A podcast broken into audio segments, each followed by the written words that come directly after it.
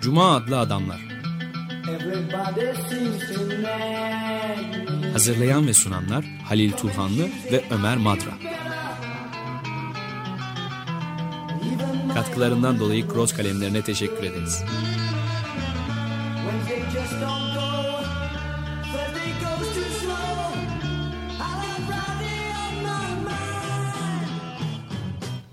Merhaba Halil, hoş geldin. Ve Teşekkür- herkese hoş geldin diyelim. Evet, stüdyoda iki de konuğumuz var. Profesör Zeynep Drake ve Alice Simpson. Ee, Levinas'ı konuşacağız. Sayın Zeynep Drake 2011 yazını Levinas okumalarını çevirmekle geçirmişsiniz siz. Robert Bernasconi'nin ve bu oku, çeviri sürecinde sizin de Levinas'a bakışınızın değiştiğini söylemişsiniz. Şimdi onu en sona sor- saklıyorum bu soruyu. Nasıl değiştirdiğini sizi.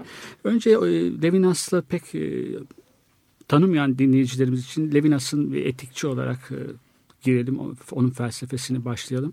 E, Levinas etiğinden söz edelim ama Levinas zaten galiba etikçi olmaktan pek hoşnut değil. Giderek de daha az, e, daha fazla itiraz etmiş bunu ama biz sonuçta onu bir etik kurucusu olarak biliyoruz. Levinasçı etikten söz ediyoruz.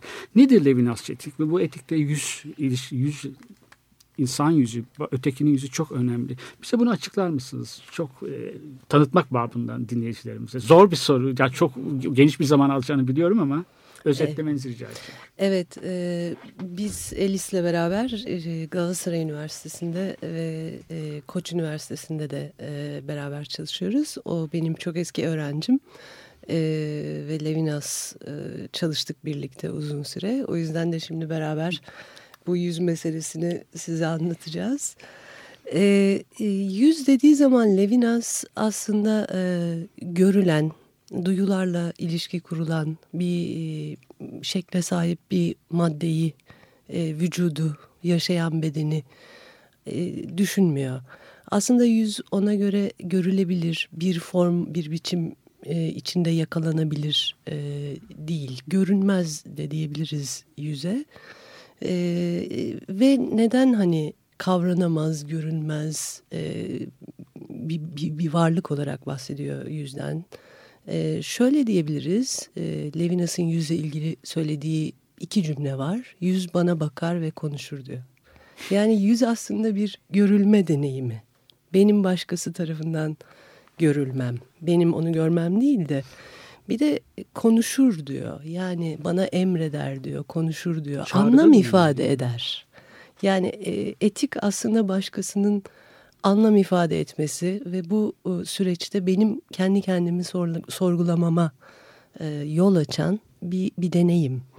Yani her şeye benim anlam verdiğim bir dünyadan benim başkasından öğrendiğim bir dünyaya e, açıyor yüzde karşılaşma beni. Sen ne dersin Elis'ciğim? Ya ben yine şey Levinas'ın bir Talmud okuyucusu e, olduğunu da göz önünde bulundurarak biraz o açıdan bir şey söylemek istiyorum bununla ilgili. E, mesela e, çok ünlü bir Talmud yorumu vardır. Der ki Tora'nın 70 yüzü vardır. E, burada yüz lafı çok önemli. E, İbranicesi panim bu aynı zamanda yüz ve çe anlamına da gelir. Dolayısıyla ben bu yorumdan Levinas'ın beslendiğini düşünüyorum. Yani Tora'nın yüzü olması ve aynı şekilde e, buradan baktığımızda da e, Tora bana konuşur. Yani bir anlam ifade eder ve ben onu sürekli yorumlarım ama e, bu öyle bir şeydir ki e, özüne sahip olamayacağım bir sözdür bu, bir konuşmadır bu ve ben sürekli bunu yorumlama çabası içindeyimdir ama bir türlü de başaramam. Yani ben bu yine- noktada bir ufak şey e, açımlamamızı e, rica edeceğim. Yani Talmud ve Tora gibi kelimelerin de bir ne anlama geldiğini belki ortalama Tabii, dinleyici tabii. için açıklarsak iyi Tabii olabilir. e, Tora e, kutsal kitabın ilk beş e, kitabı olarak Eski ahit anlaşılıyor. yani. Eski ahit, ahit. Evet. Eski ahdiyatik. E, Talmud'da bunun üstüne yapılan yorumlar. Çünkü bildiğiniz gibi bu sözlü bir gelenek. Yazıya geçirilişi çok çok sonra oluyor. E, ve Talmud'un da e, yazıya geçirilişi çok sonra oluyor. Yani bir e, üst üste binen bir yorumlar e, Rabbilerin çoğul, çoğulu. çoğunlukta. Evet. Binlerce yıllık bir şeyden bahsediyoruz. Tabii aynen öyle. Peki ben bir soru soracağım. Alice Simpson'a sorayım bu soruyu. Ee, batı etiğinden, batıdaki yaygın etik anlayışından farklı bu e, Levinas'ı ki galiba. Antik Yunan'daki e, etik anlayışından. Peki İbrani bilgeliğinin, Yahudi düşüncesinin bu etik anlayışını, e, Levinasçı etiğe katkısını bize özetler misiniz? Onu bir öğreneyim sizden. Evet bence e, bu eski Yunan kısmını ben alayım istersen. Tamam, Sen o tamam. arada e, tam formüle et Peki, e, olur. İbrani geleneğin e, batı etiğine katkısını. Şimdi e, e, Nietzsche'yi hatırlayabiliriz burada. E, Nietzsche ahlakın soy kütüğünde e, işte iyi kötü gibi e, değerlerin e, batının felsefe ta- bat- batı tarihinde nasıl değiştiğini, ne anlam ifade ettiğini tartışır. Ve e, biraz da filolog olarak yapar bunu. İyi kötü terimlerini inceler eski Yunan e, işte yazarlarında. Ve şunu der, iyi aslında der altruistik bir şekilde yani diyarkam bir biçimde kullanılmıyordu e, eski Yunan'da. İyi soylunun kendisini e, aşağı tabakadan ayırt e, etmek ve kendisini olumlamak için kullandığı bir sözcüktü. Yani ve başka sözcüklerle bir arada kullanılıyor. Biz iyi olanlar, mutlu olanlar, asil olanlar, üstün olanlar, şanslı olanlar, Tanrı'nın sevgili kulları. Diğerleri de işte şanssız, bahtsız, zavallı, e, hiçbir şeyi olmayanlar. E, bunun nasıl değiştiğini sorguluyor. Yani bir soylu ahlakı e, vardı. Aristoteles'in e, Nikomakos'a etiği de bunu dile getirir aslında. Bir mutluluk, eudaimonia etiğidir. Ve ruhun e, yetilerini e, tam manasıyla kullanarak nasıl mutlu olabileceğimizi anlatır bize Aristoteles. Şimdi bu aslında Yahudiliğin ortaya çıkmasıyla tersine çevriliyor. Yani Yahudiler bir sembolik devrim meydana getiriyorlar. Nietzsche bunu anlatıyor ve e, onlarla beraber ahlakta bir köle isyanı başlar Nietzsche'ye göre. Ve işte bunu modernliğe kadar takip eder Nietzsche. Marx'ı da bunun içine koyar, Kant'ı da bunun içine koyar. Her şey daha evrenselci bir zihniyetle anlaşılmaya başlamıştır artık iyi olan doğru olan bir ve daha diğer kam bir biçimde anlaşılmaya başlamıştır. Artık egoist olmak e, kötüdür. Yani egoist e, veya işte e, başkalarına yardım etmek e, gibi bir karşıtlık çıkmıştır ortaya. Eski Yunan'da olmayan bir karşıtlık aslında. Ve e, işte bu, bu süreci takip eder ve eleştirir Nietzsche ve değerlerin yeniden değerlendirilmesi gerektiğinden söz eder. Ahlakın e, şüphe altına düşmesidir aslında. Bizim kitapta da Robert Bernasconi e, Levinas'ı Evet. böyle bir Evet, tarihten etiği, itibaren okumak e, gerekir aslında. E, evrenselci, etik evrenselciliğin Nietzscheci eleştirisinden sonra e, tekrar ortaya çıkan bir Yahudi bilgeliği e, şunu diyor bize. E, Yahudilik aslında hiçbir zaman farkı ve hiçbir zaman e, tekilliği göz ardı etmiş bir gelenek değil diyor. Yahudi etiği tam da Talmud aslında evrenseli tekilin bakış açısından tekrar değerlendirir diyor. Bilmiyorum sen bunun üstüne ne ekleyeceksin? Ee, şimdi şöyle bir şeyler söyleyebilirim ben. Ee, ilk olarak yine Yahudi bilgeliği deyince tabii Talmud'dan e, şey yapacağım. Oradan e, çıkış alacağım. E, ama bir yandan da Grek felsefesi dedik. Şimdi e, Grek felsefesi bakınca filosofia zaten. Hani sözcük de oradan geliyor. Bilme sevgisi. Ama bence Levinas Talmud'da yani Yahudi bilgeliğinde oraya dönmesinin sebebi bilgi merkezli olmayan bir felsefeyi orada bulması gibi düşünüyorum ben. Daha e, dediğimiz gibi yani yorumlama pratiğine e, temel tem, yorumlama pratiğinden temelini alan e, ve nihai bir bilgiye ulaşmayan zaten o bilgiye ulaşması imkansız. O sözün ne anlama geldiğini kimse bilmiyor. Tek yapabileceğimiz onu yorumlamak. Dolayısıyla bilme temelli olmayan bir felsefeye e, gidebilmek için Levinas Talmud'u kullanıyor gibi geliyor bana. Yani orada buluyor şey kökenleri. Ayrıca şunu ekleyebilirim. E, Levinas'ın çok sık kullandığı bir metafordur bu. Abraham ve Odysseus karşılaşması yapar. Ve e, yine Yahudi bilgeliği deyince Abraham benim aklıma geliyor. E, Levinas'ın da çok e, sevdiği bir figür kendisi. Onun e, şey Tanrı Abraham'a oğlunu kurban oğlu İzhak'ı kurban etmesini istediğinde Abraham hiç düşünmeden bir refleks gibi Tanrı'nın çağrısına evet buradayım diyor. Ee, yine İbranice hinani anlamına gelen bir sözcük bu. Evet buradayım. Yani bu e, hemen sorumluluğu üstlenme, hiç öncesinde bir düşünüm süreci geçirmeden, kim ona sesleniyor, ne isteyecek, hiç bunları düşünmeden hemen çağrıyı üstlenmek, hemen o sorumluluğu üstlenmek. Aynı şekilde Levinas şuna da işaret ediyor. Aynı hikayede e, oğlu İshak babasına e, yine e, bir yerde sesleniyor. Aynı şekilde e, Abraham evet buradayım diyor oğluna da. Yani hem Tanrı'nın çağrısına aynı şekilde e, cevap veriyor hem de oğlunun çağrısına. Yani iki açıdan bir sorumluluk yüklenme bu ama yani hiçbir türlü düşünüm sürecinden geçmeden anında. Evet, demin söylediğinizden bir şey sonuç çıkarıyorum ben. E, Levinas'ın ettiği ontolojinin üzerine önüne geçirdiği söylenir. Sizin bilgiden de söz ettiniz. Epistemolojinin de önüne geçiriyor galiba. Bir şey daha söyleyeceğim. E, Levinas etikte vicdan pek doymuyor yani. Vicdanın rahat rahatlatan bir şey değil bu sorumluluk. Böyle çok geniş bir şey.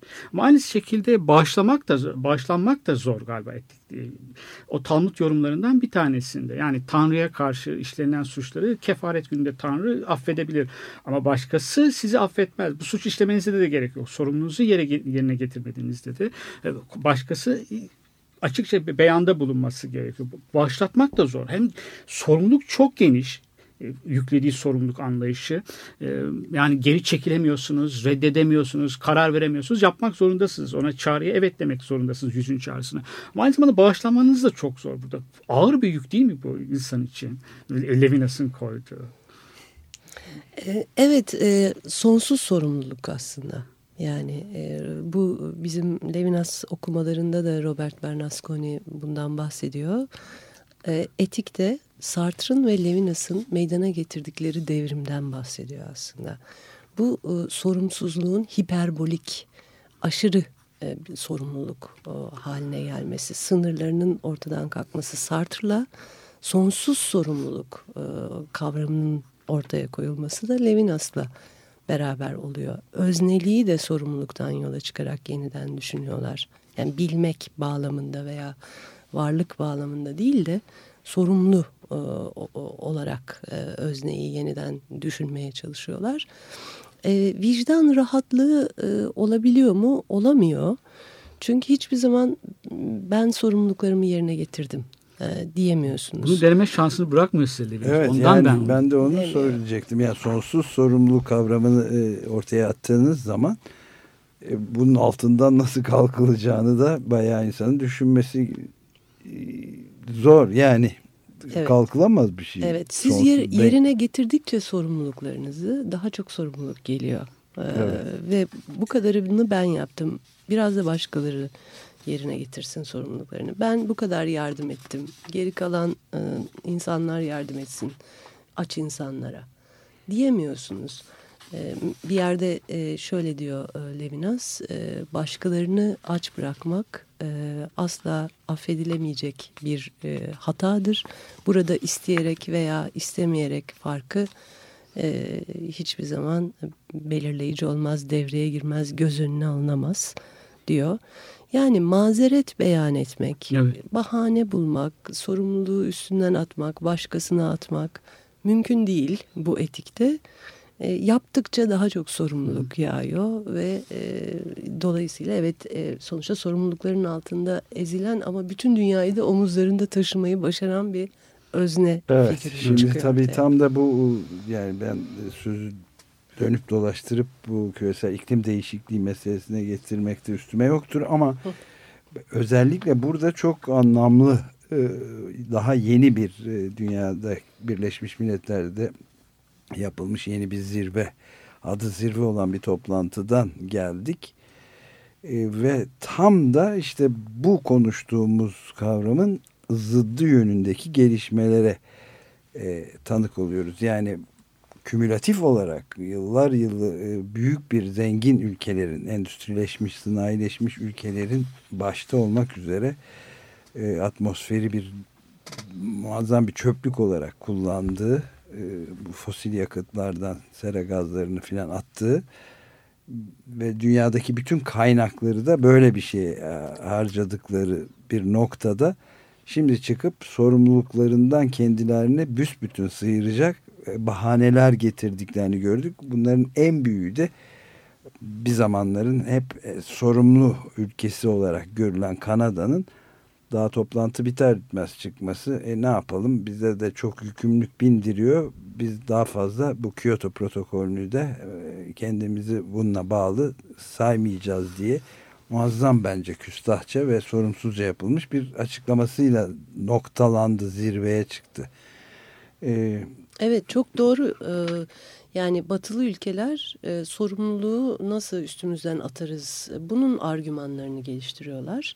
E, halbuki burada e, hem bireysel olarak hem de sistematik bir şekilde yani global kozmopolitan bir düzlemde sorunun ele alınması gerekiyor. Yani dünya açlığıyla da çevre problemiyle aynen. de İşte yani hem kendi hayatınızda bir disiplin yani ne, nasıl neyi ne kadar tüketiyorsunuz o sorumluluğu taşımak dünyaya karşı sorumlu olmaktır. Ekosisteme karşı yani bütün yaşama karşı sorumlu olmak ama e, yani bunun da ötesinde gelecek kuşaklara yani dünyaya karşı sorumlu olmak insana karşı sorumlu olmak ee, mesela Levinas'ı bu açıdan e, eleştiren çevreciler de olabiliyor. E, Levinas'ta sorumluluksa yalnızca insanlara karşı.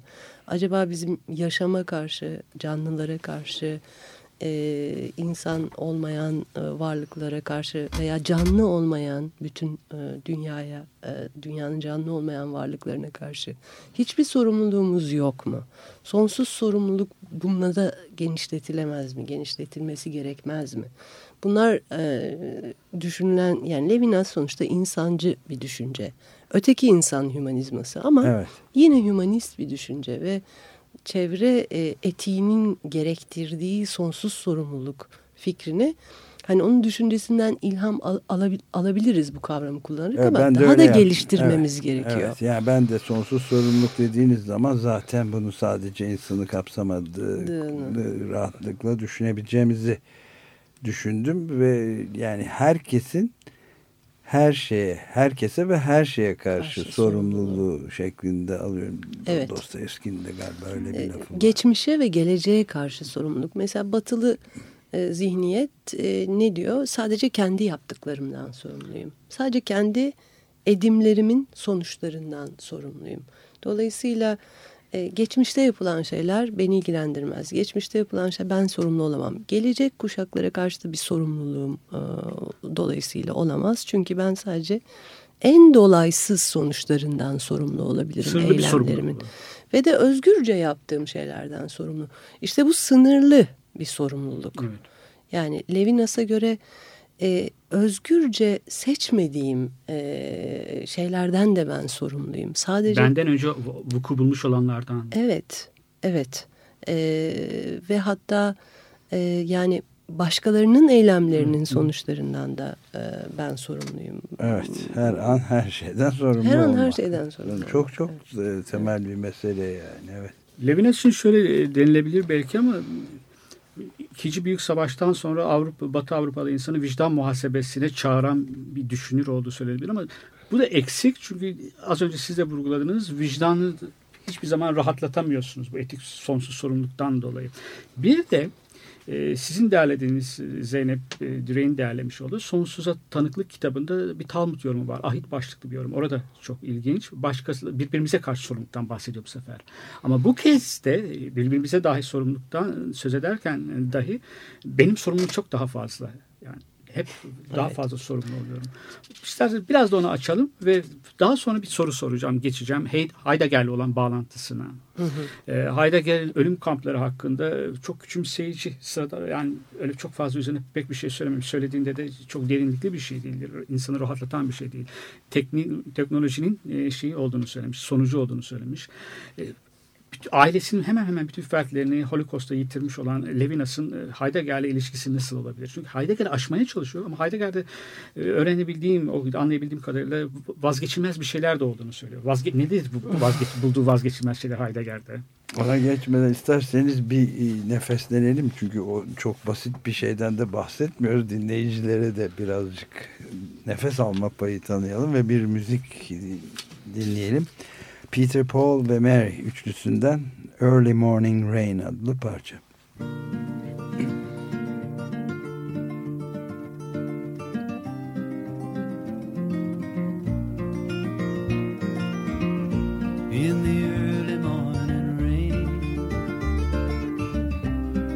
in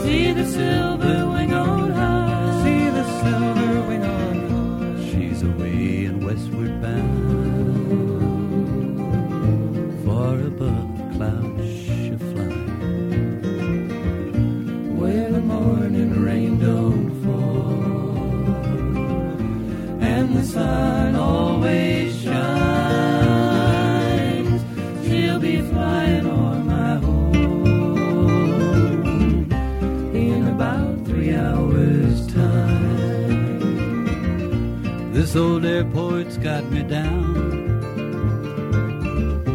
It's no earthly good to me. Cause I'm stuck here on the ground. Cold and drunk as I might be.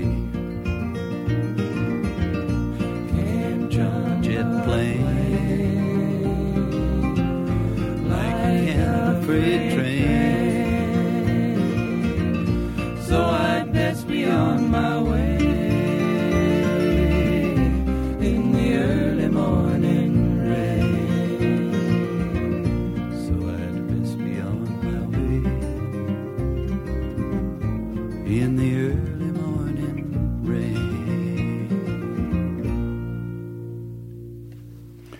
Peter, Paul ve Mary'den Early Morning Rain dinledik. Cuma Adlı Adamlar programında konuklarımız var. Zeynep Direk, Elis Simpson, Galatasaray ve Koç Üniversitelerinden. Konumuzda önümüzde epey kitap var. Ee, Emanuel Levinas üzerine.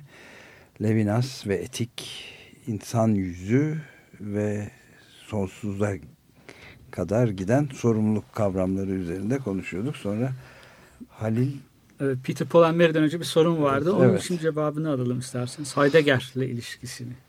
Evet. Ee, daha evvel şey sormuştunuz. E, Sorumlulukta ben daha fazla e, sorumluyum. Evet. E, Talmud okumaları.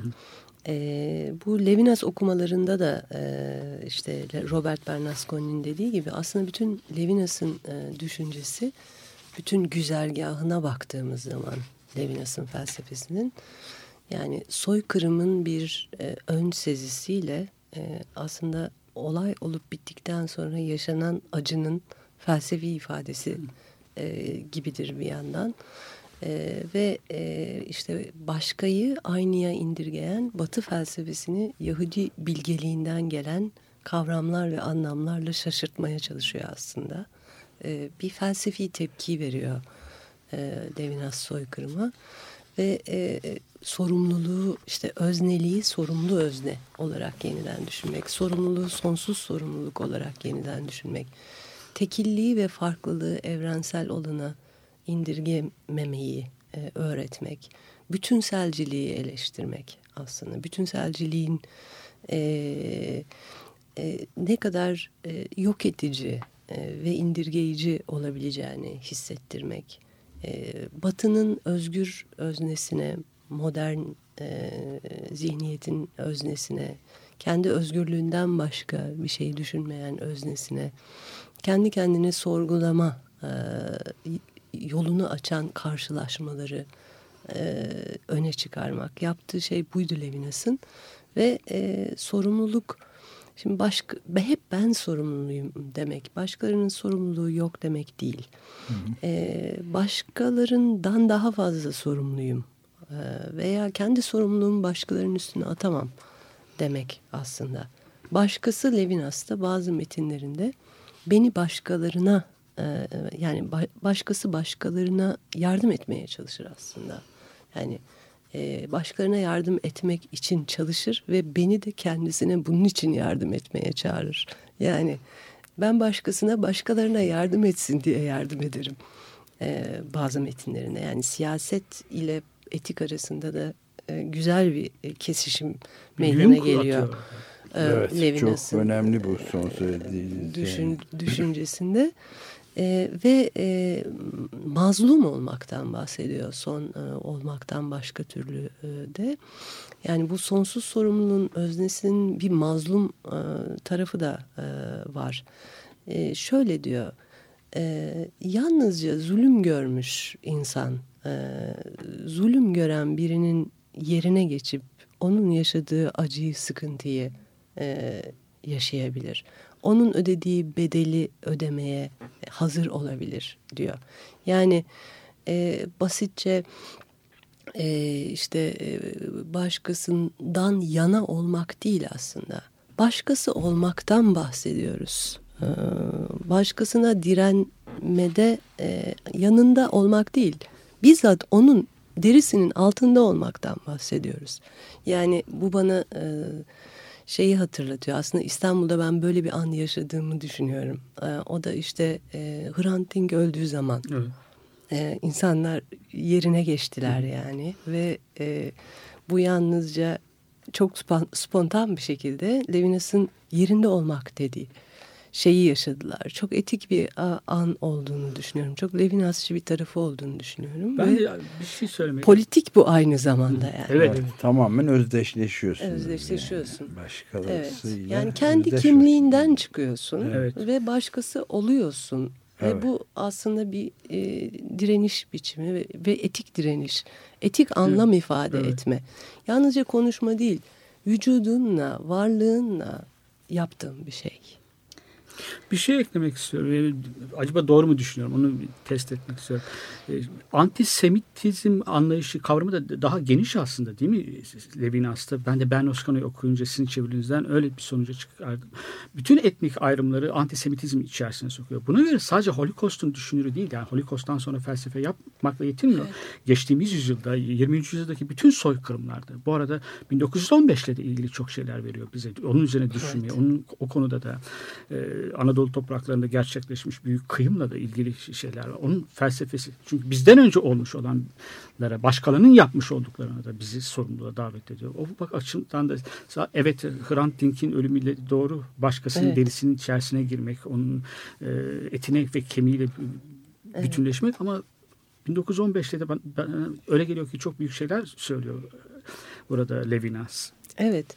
Ee, yani e, benim e, en azından Levinas'a bakışım bize bütün bu e, yüzleşmelerin e, ve kendini sorgulamaların yolunu açan e, bir siyaset filo- filozofu aynı zamanda. Yani etikle siyasetin kesiştiği yani hem e, işte e, insan başka insanlara ve insan olmayanlara da bence sonsuz sorumlulukla e, uzanabilir Levinas'ın felsefesi.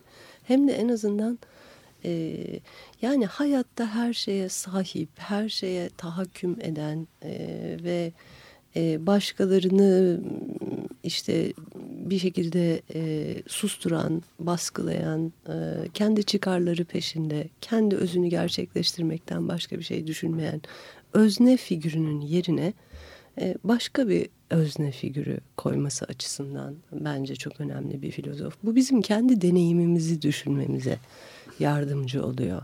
Kendimizi yeniden konumlandırmamıza. Yani e, yok sayan, e, geçmişin büyük suçlarını olmamış kabul eden bir insan olmak yerine e, bunun sorumluluğunu taşıyan bir insan olmak ve e, bunun sorumluluğunu taşımak demek de bundan sonra böyle e, şeyler olmasını engellemek demek aslında. Evet. Yani bu sorumluluk aslında her zaman şimdi ve gelecekle de ilgili. E, yani Heidegger'le konu ilişkisine gelebiliriz bence buradan.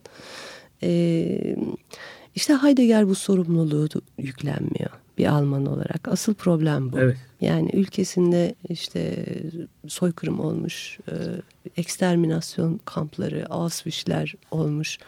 O böyle son derece dışarıdan bakıyor meseleye ve diyor ki Aa, bu Yahudilerin yok edildiği gaz odalarıyla teknolojik tarım aslında aynı şey.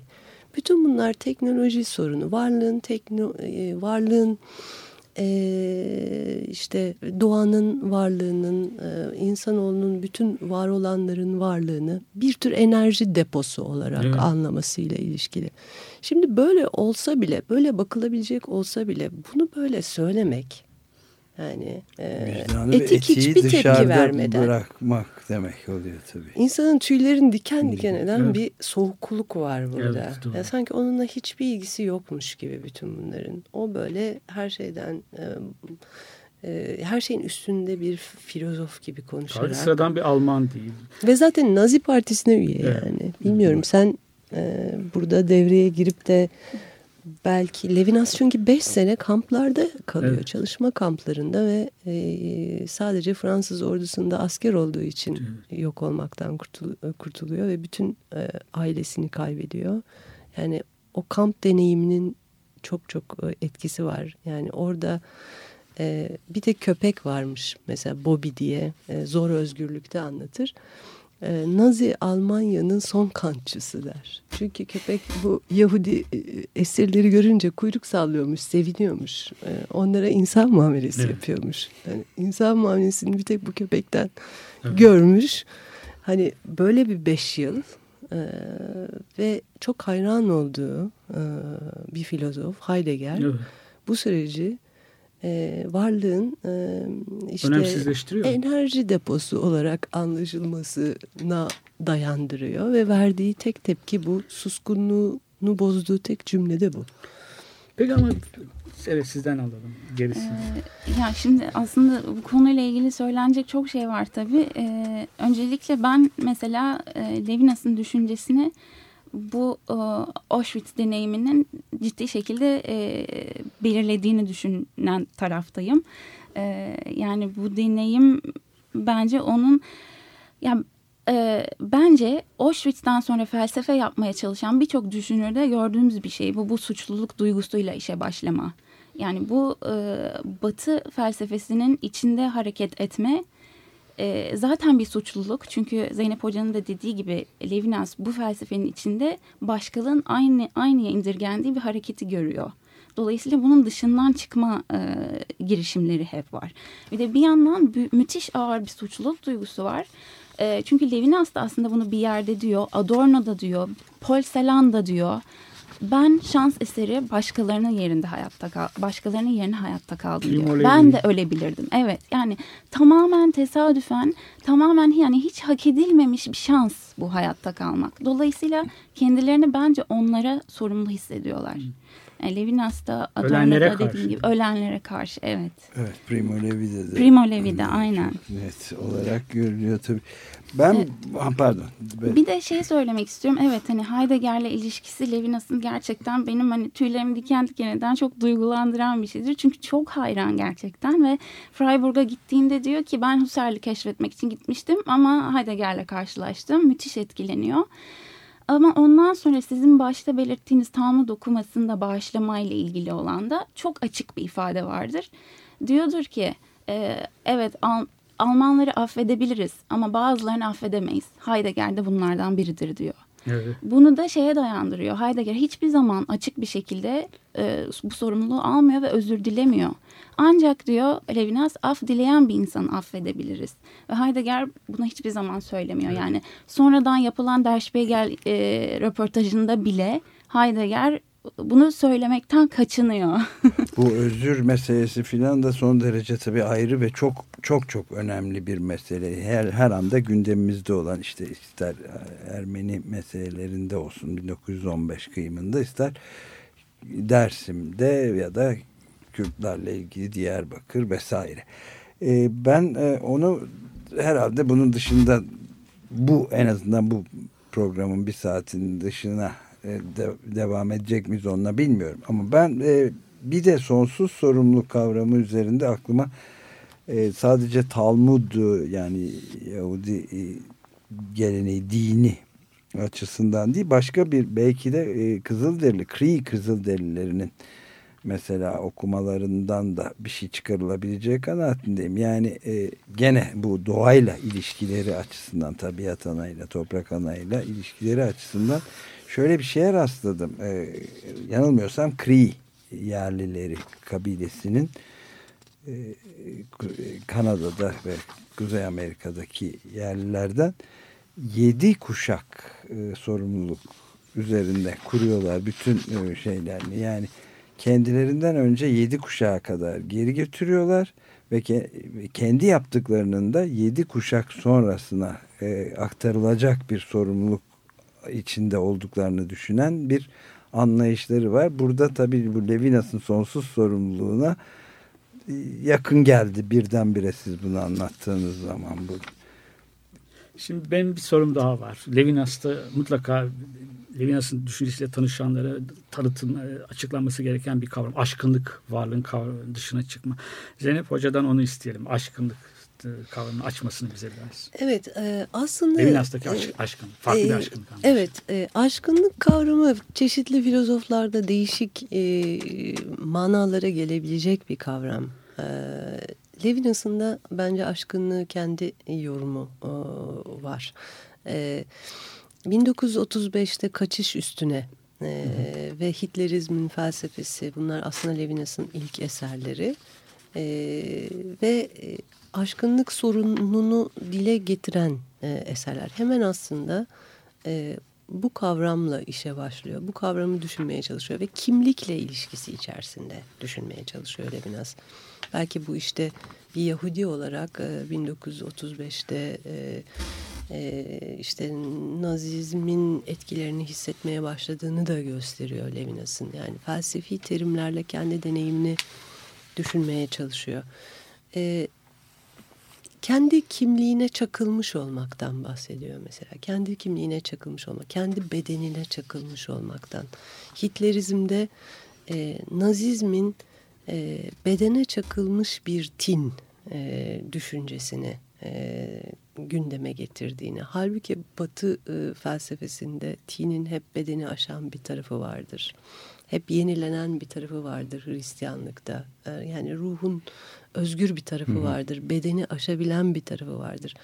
Şimdi e, Nazizm e, çakıyor aslında. E, Tini bedenden ayrılamayacak, aşamayacak bir, bir, bir varlık olarak kalıyor. Sabitliyor. Tin bedeni evet.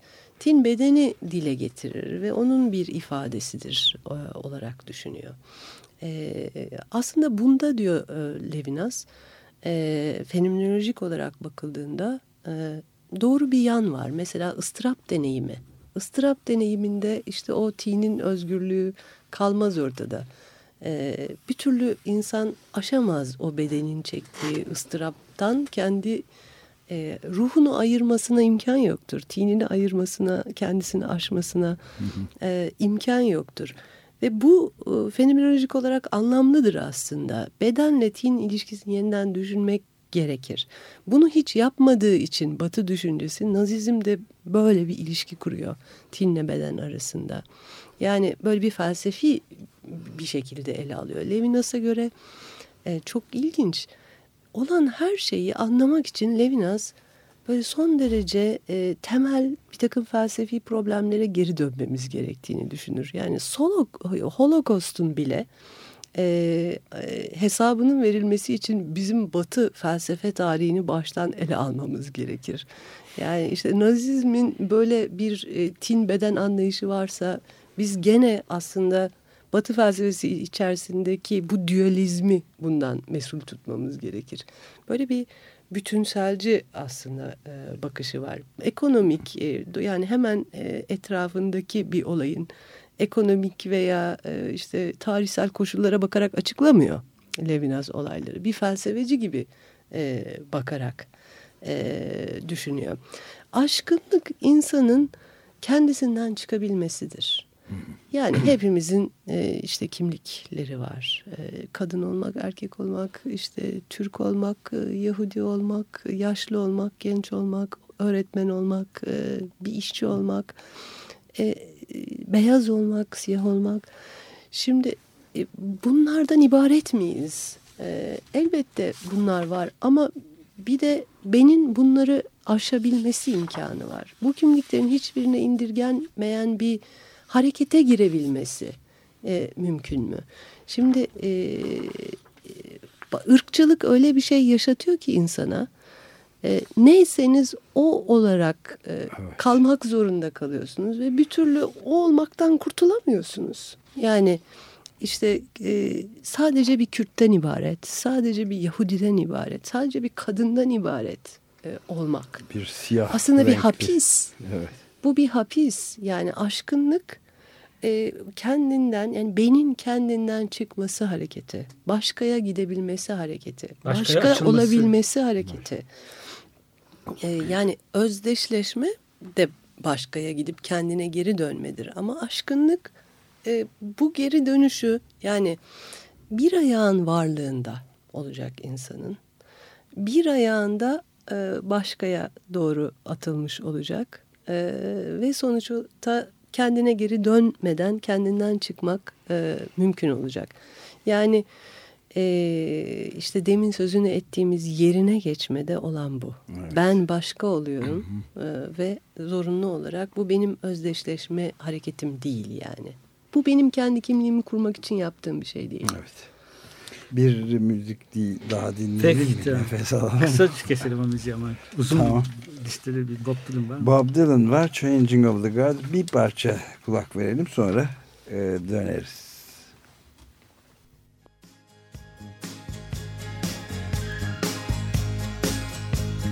Sixteen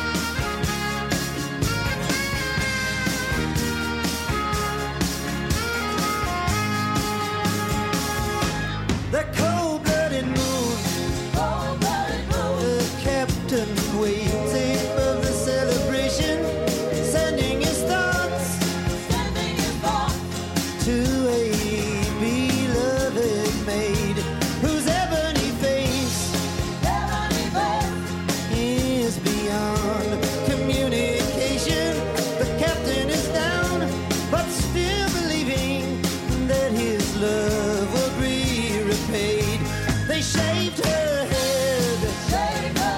She was torn between Jupiter and Apollo, a messenger in ride. Evet Bob Dylan'dan Changing of the Guards dinliyorduk. Tamamını dinletemedik. Bir saatin e, de sonuna programımızın son çeyreğine de girmiş durumdayız çünkü. Dinleyiciler bizi bağışlarlar. Daha Evet, oldukça benim, önemli e, konuşuyor. Ömer Madde parçayı anons etmeden önce bir sorun vardı. Yahudiden yola çıkarak evrensele varmaya çalıştığı söyleniyor. Tikel evrensel olduğunu söylüyor. Bunu biraz açalım isterseniz. Ee, bundan önce çok kısa bir şey Tabii. söyleyebilir miyim? Bu Zeynep Hoca'nın bu aşkınlık hani kendinden çıkıp kendine dönmeme hareketiyle ilgili bir şey eklemek istiyorum. Başta dedim, dediğim gibi Levinas'ın çok başvurduğu bir metafor vardır. Odysseus ve Abraham karşılaştırması. Ee, Odysseus da mesela şunu görür. Odysseus çıkar, maceralarını yaşar. Onları kişisel tarihine artılar olarak ekler. Daha da böyle şanlı şerefli bir şekilde ülkesine geri döner, karısına geri döner, evine geri döner. Bütün bunlar onu orada beklemektedir. Dolayısıyla e, hani kimliğine bir artı kazandırmış ve evine geri dönmüştür. Ama Abraham'ın macerası hiç böyle değildir. Abraham suyunu, iklimini bilmediği bir ülkeye gitmek zorundadır. Arkasına da bakmamak zorundadır.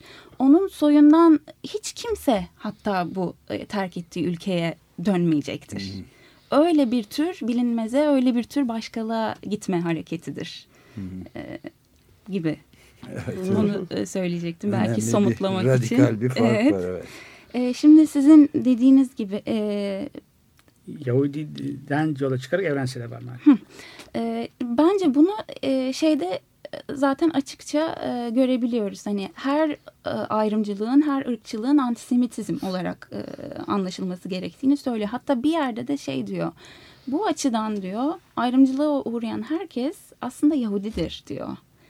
E, ve Evrensel parya birisinden hatırlıyorum bu sözü ben Yahudi için evrensel parya sözcüğünü. Ama bu tabii şey Arendt mi acaba? sanıyorum Arendt. Arendt değil mi? Evet. Ee, ya bir de bu Yahudiliği evrenselleştirme çabasını ben Levinas'ın Talmud okumalarında da görüyorum. Yani Talmud'un sadece Yahudilere özgü bir kaynak olmadığını, tam tersi bu yorumlama pratiğine hani herkesi dahil etme e, çabası olduğunu görüyorum. Çünkü o bir anlam üretme, bir çoğulluk var o metinde. Yani e, donuklaşmış bir söz değil. E, ve dolayısıyla hani bunun herkese açılabileceğini söylüyor. Bu açıdan belki bir evrensel E, yaklaşma. e, evet aslında felsefesinin e, bir e, temel noktası bence evrenseli e, bir zemin olarak varsayarak başlamak değil de e, evrenseli bir e, deneyimden, bir konuşma deneyiminden, bir başkasının da yani başkasının konuşması çok önemli. Başkasının etik e, anlam ifade etmesinden benim bir şeyler öğreniyor olmam. Çoğunlukla çünkü evrenseli varsaydığımız zaman ev, ben evrensel onu bile, biliyorum. Dolayısıyla herkesin uyması gereken kuralları ben biliyorum ve veriyorum. Zaten başkasının konuşmasına gerek yok. Ama başkasından ve onun deneyimlerinden öğrenecek çok şey var. Ve evrenseli de bu öğrendiklerimizle sorgulayabiliriz. E, Levinas'a göre. Yani evrenseli buradan itibaren yeniden düşünebiliriz. E, sonuçta bir diyalojik ilişkiden yola çıkarak, bir çoğulluktan yola çıkarak, akılların çoğulluğundan yola çıkarak evrensele varmak. Yani tek bir akıl vardır. O akıl evrenseldir. Herkes de onun yasasına uysun diye düşünmek değil de. Yani beraber konuşarak evrenseli kurabiliriz birlikte diyor aslında bize. Yani evrenselden vazgeçelim değil. Ama e, e, evrenseli e, tekilliğin tecrübesi e, itibariyle yeniden sürekli gözden geçirmemiz lazım. Her büyük düşünceyi kendi Stalinizmi tehdit eder diyor. Ee, Aslında böyle bir problem e, var Levinas için. Buna düşmemek için Her büyük düşünceyi kendi Stalinizmi. evet çok e, ilginç ilk defa duyuyorum da müthiş bir laf tabii. Evet. Yani e, Kendi siyan- kemikleşmesi si ve, ve e, tabulaşması. işte yasalaşması, e, katılaşması Ko- kodlaşması evet. e, ve başkasının söylediği şeyi dinlememe. Yani kendinin her şeyi zaten bildiğini varsayma. Fena bir Anlama tamamen sahip olma ve işte e, bu konuşma, bu anlamlandırma dinamizmi çıkıyor tabii Talmud e, e, okumalarından Levinas'ın. Her tekil kişinin o, metne e, ya da işte tartışılan her neyse ona yaklaşımı meşrudur. Ve orada işte biricik bir anlam ortaya çıkar. Sadece o tekil kişi kendisi deneyimiyle geldiği için o cümleyi yorumlamaya bir anlam yaratılmış olur. Ve biz bunu yanlıştır diye bir kenara atamayız. Ve biz bunu hesaba katmak zorundayız. Peki bu 12 çe- çevirdiğiniz 12 metin var. Ee, siz aslında Levinas üzerine daha önce de yazmıştınız bu çevirilerden önce tabii de derlemeleriniz de var. Bernasconi çevirisi hangi noktalarda sizi bakışınızı değiştirdi? Evet. E, Robert Bernasconi benim hocam.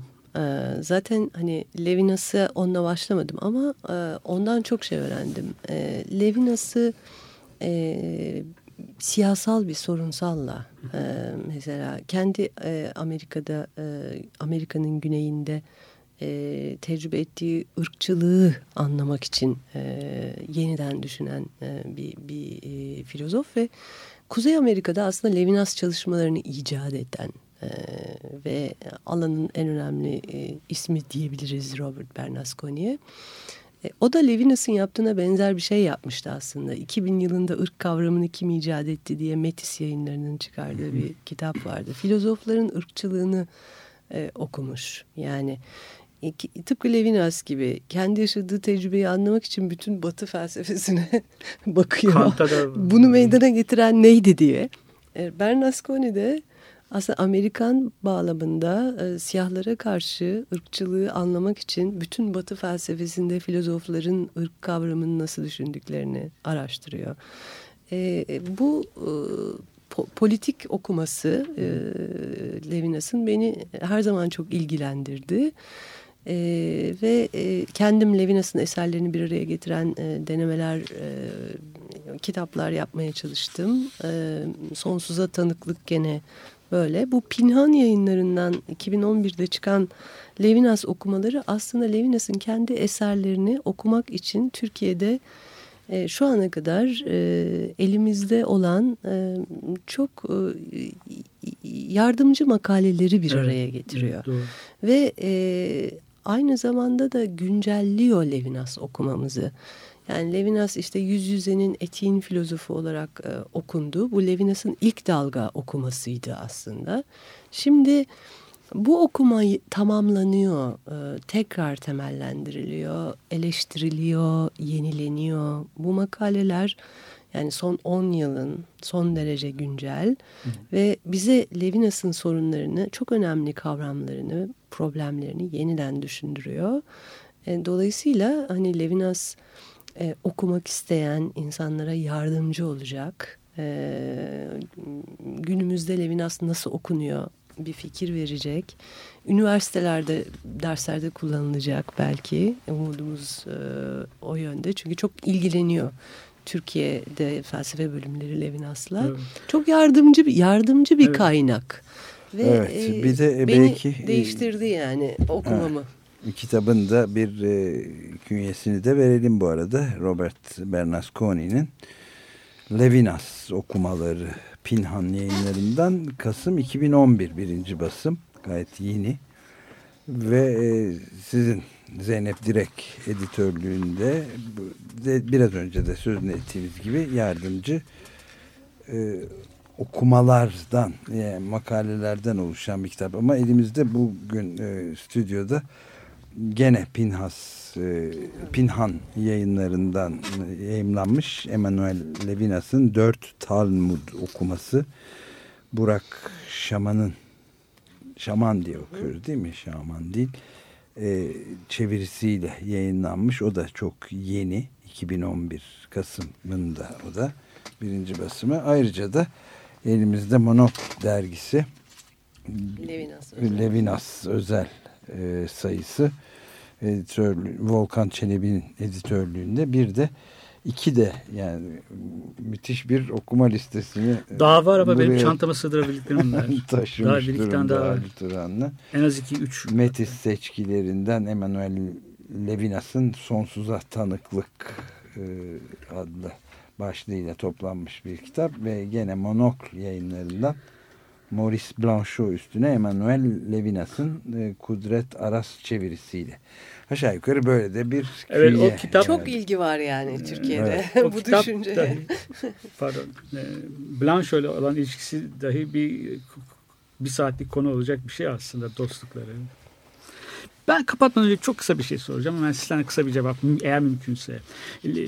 Bernasconi de dedi, siz politik olarak bir sadece etikçi olarak bilinen çoğu kimsenin bildiği tanıdığı Levinas'ı politik bir düşünür olarak da bize. Çok doğru. Fakat bu birleşmeyi bu etikten politiğe geçişi sağlayan bir şey var. Üçüncü kişi, üçüncü taraf.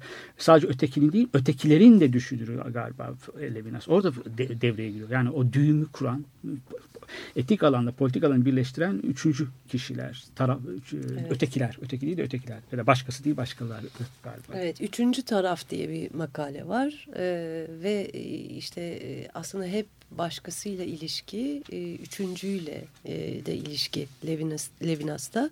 Üçüncü bana başkasının gözlerinden bakar diyor. Ee, ve Derrida da e, Levinas'a çok yakın bir düşünür. Özellikle son dönem e, Derrida düşüncesinde. Bu çok önemli bir hale geliyor Derrida için. Derrida da sonsuz sorumluluğun düşünürü. Ee, ve e, yani bu bir açmaz e, olduğunu anlatıyor aslında başkasıyla ilişkinin. Başkası tekilliği içinde e, bana emreder, ona benim bir etik tepki vermem gerekir. Ama öte yandan başkaları da vardır ve onlar da e, başkasına yaptığım ayrıcalıklı muameleyi sorgular ve eşitlik talep eder. E, dolayısıyla etikle politika arasında e, her zaman e, bir çifte sorumluluk e, içinde bulurum kendimi. E, yani e, başkasıyla ilişki her zaman başkalarıyla ilişkidir. Her zaman politikaya atar bizi e, Levinas'a göre. Ama e, yani Levinas'ın itiraz ettiği şey politikanın bir e, işte e, her türlü aracı kullanarak savaşı kazanma sanatı olmasına bir itiraz. E, etik bir politikanın olabileceğini düşünüyor. e, Real politika yani. Levinas. Evet. Ve e, bunun imkanını da başkasıyla ilişkinin aynı zamanda başkalarıyla ilişki olmasında buluyor. En temeli e, bu. E, üçüncü tarafı sonradan başkasıyla ilişkiye girmiş olarak temsil edemeyiz. O zaten başından beri başkasıyla ilişkinin bir parçası. Evet galiba dolduruyoruz süremizi de. Ee, yani bunu sonsuza kadar tartışmak e, mümkün ve hatta istek de doğuruyor bu konunun son derece insan açısından e, ağırlık barındırmasına rağmen bizim de çok tekrar inşallah fırsat bulabilir. Sizin eklemek istediğiniz bir şey var mı? Yok tamamdır.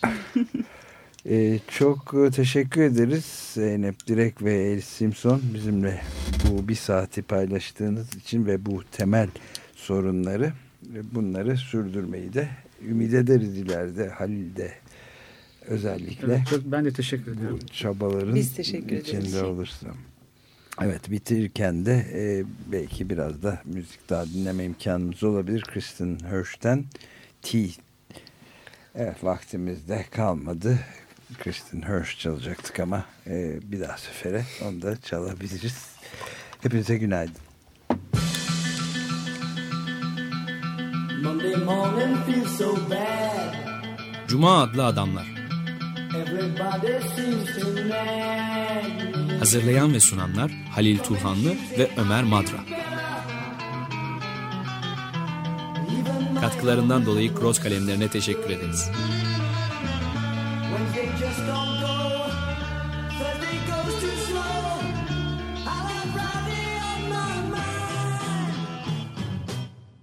Açık Radyo program destekçisi olun.